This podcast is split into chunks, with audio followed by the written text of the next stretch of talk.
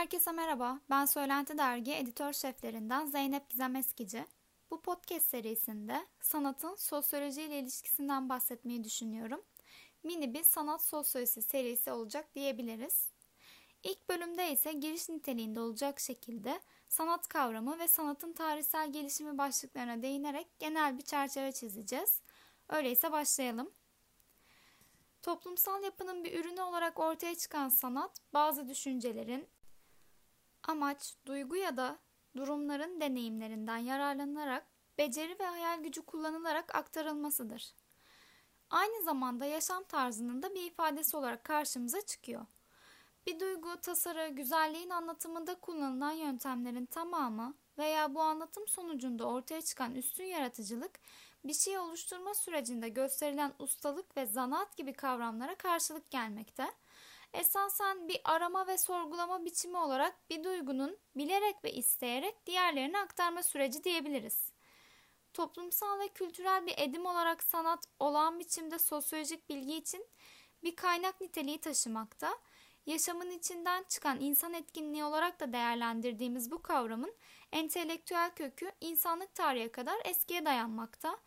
Ee, insanın temel özellikleri arasında bulunan sanatsal yaratıcılık, insanla sanatın yaşıt olduğunun da bir kanıtı bizler için. Ee, sanatın bu denli köklü geçmişinin yanında söz konusu olgunun toplumsal ve sosyolojik boyutu modern sosyolojinin tarihiyle denk düşmekte. Diğer sosyolojik alt disiplinlere oranla daha az bilgiye sahip olmasına rağmen kendi bağımsız alanını inşa etmeye çalışan sanat sosyolojisi sanatın sınırlarının toplumsal hayatla nasıl bir ilişki içerisinde olduğunu göstermesi bakımından önem taşımakta.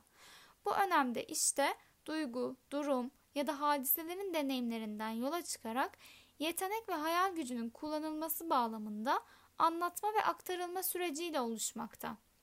E doğal olarak da binlerce yıldır süren kapsamlı sanat sisteminin yanında modern sanat sistemi sosyolojinin bilim kimliğine kavuşmaya başladığı yüzyılla sınırlandırılmakta. Bu doğrultuda 18. yüzyılın sonlarına kadar sanat eserlerine belli amaçlara hizmet eden şeyler olarak bakan anlayış, bu yıllardan itibaren sanat ve toplum arasında bir karşıtlık durumunun yaşandığı tartışmalarını ve sanatsal olanın ne olduğu ve niteliği hakkında farklı bakış açılarının oluşmasının önünü açıyor. Ancak sanatsal faaliyetlerle ilgili süreçlerin insanların var olduğu ilkel dönemlere kadar götürüldüğünü tekrardan hatırlatmak istiyorum. Bu nedenle biraz daha geriye gidelim. Özellikle ilkel dönemlerde insanlığın doğayla mücadelesi, korku, endişe ya da merak duyguları kendini sanatsal ürün olarak değerlendirilecek nesnelerde gösteriyor. Elbette sanatın ne olduğu ve nasıl bir rol üstlenmesi gerektiği konusu daima tartışılır olsa da tarihsel süreç içerisinde insanların ortaya koyduğu ürün ve eserler toplumsal yapılar hakkında önemli bilgiler sunuyor. Dinsel kaygılar, dünyevi anlayışlar, siyasal ve kültürel kodlar her zaman bu sanatsal ürünlerle açığa çıkmakta. Böyle olunca sanat sadece sanat değil ve anlatmak istediği de çok şey var. Bu yüzden sanat kavramı, öğeleri ve niteliği açıklanmaya muhtaç kavramlar olarak durmakta. Konuşmamın ilk başında sanat kavramının tanımına değinmiştim hatırlarsanız. İnsanları birleştirme gücüne sahip olan bu kavram, Tolstoy'un aktardığına göre doğanın güzelliğinin yansıtılmasından başka bir şey değil ve amacı da has. Kant'a göre ise insan kendi dışındaki doğada gerçeği, kendi içinde ise iyiyi arar. Bunlardan biri saf aklın, diğeri ise pratik aklın işidir. Bu iki kavrama aracı dışında Kant'a göre bir de yargıda bulunma ve karar verme yeteneği vardır ki hazzı üreten de aslında bu yetenektir. Sonuç olarak sanat bir işin ya da etkinliğin yapılması sürecinde yöntem, bilgi ve kuralların bütününü kapsamakta. Zaten kelime köken, kökenine de baktığımızda yapmak ve üretmek anlamını taşıdığını görüyoruz. Bununla bağlantılı olarak da bir insan işi yani bir insan yaratması olarak insanın kendini ifade etme yollarından biri olarak da değerlendirebiliriz. Sanat aynı zamanda çeşitli filozofların tartışmalarında da kendine yer buluyor. Örneğin Aristo'ya göre sanat taklittir. Bu aşamada taklit hem sanatçının taklit etme yeteneğine hem de bir taklit ürünü olan sanatçının eserlerine atıfta bulunur. Aristo bu bağlamda Platon'un sanatı evrendeki varlıkların yansıması olarak tanımlanmasından etkileniyor. Çünkü Platon da genel anlamda sanatı taklit olarak tanımlıyor ve bu taklitin düz bir yansıma olduğunu ileri sürer. Lucas ise sanatın sanat eserlerinde somutlaştığını iddia ederek beş duyuyla algılanabilecek nesne olmaktan çok içinde toplumu, tarihi ve insanlığı barındıran özel bir nesne olarak kavramakta. Tüm bu tanımlamalar neticesinde sanat duyguların dışa vurumudur fakat bu duygular ancak sanat eseri yaratılınca açığa çıkmakta. İnsan eliyle ortaya çıkmış belirli haz, beğeni ve özgünlüğe sahip olan objelerin de tümü diyebiliriz. Bu tanımlamaları birleştirdiğimizde de nesnenin sanat olarak adlandırılması için bir takım öğelere ihtiyacımız var. Yani sanatı sanat yapan bu öğeler aynı zamanda sanatın özellikleri olarak da karşımıza çıkıyor.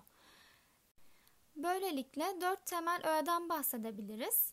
Bunlar sanatçı, sanat eseri, sanat alıcısı, doğa veya toplum olarak karşımıza çıkıyor.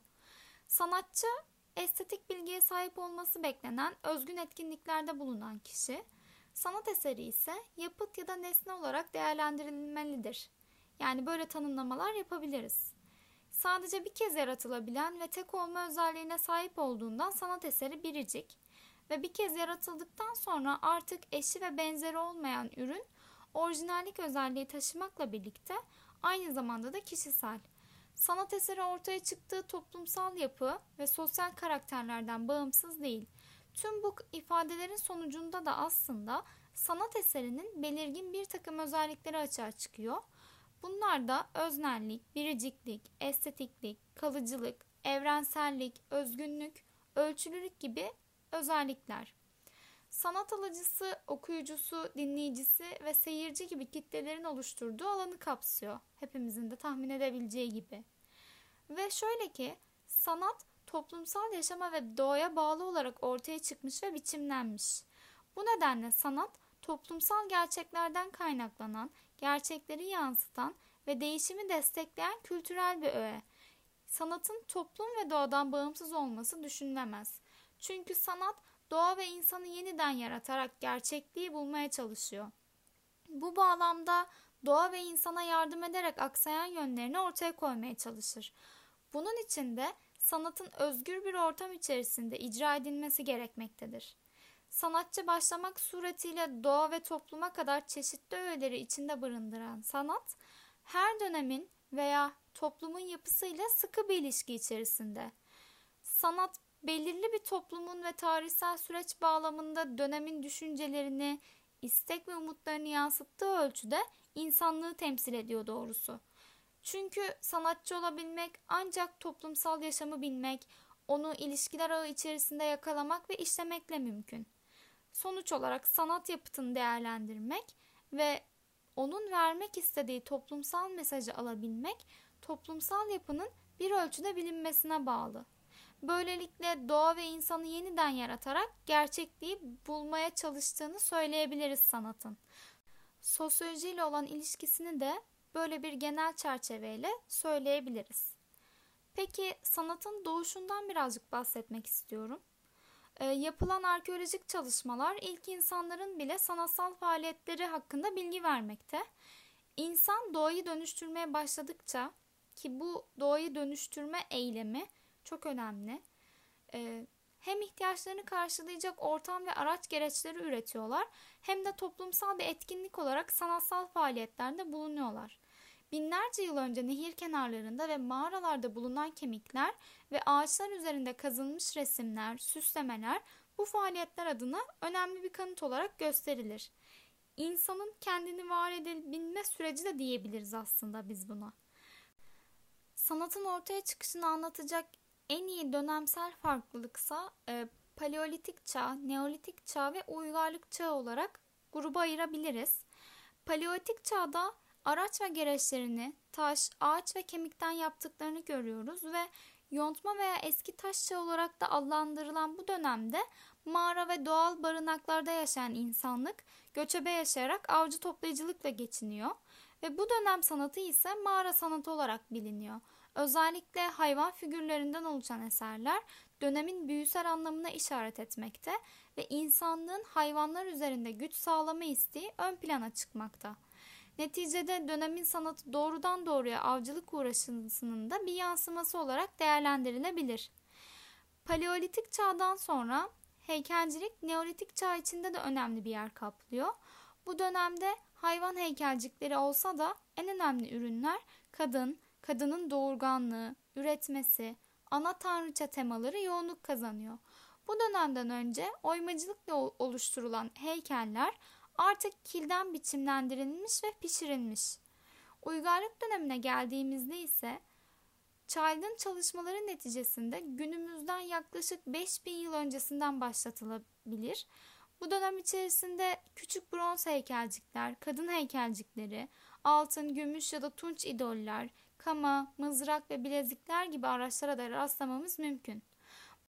Bu tarz sanatsal üretimler Alacahöyük'te yapılan çalışmalarla da ortaya çıkarılmıştır. Sanatın tarihsel dönemleri 18. yüzyıl öncesi ve 18. yüzyıl sonrası sanat olarak ikiye ayrılmakta.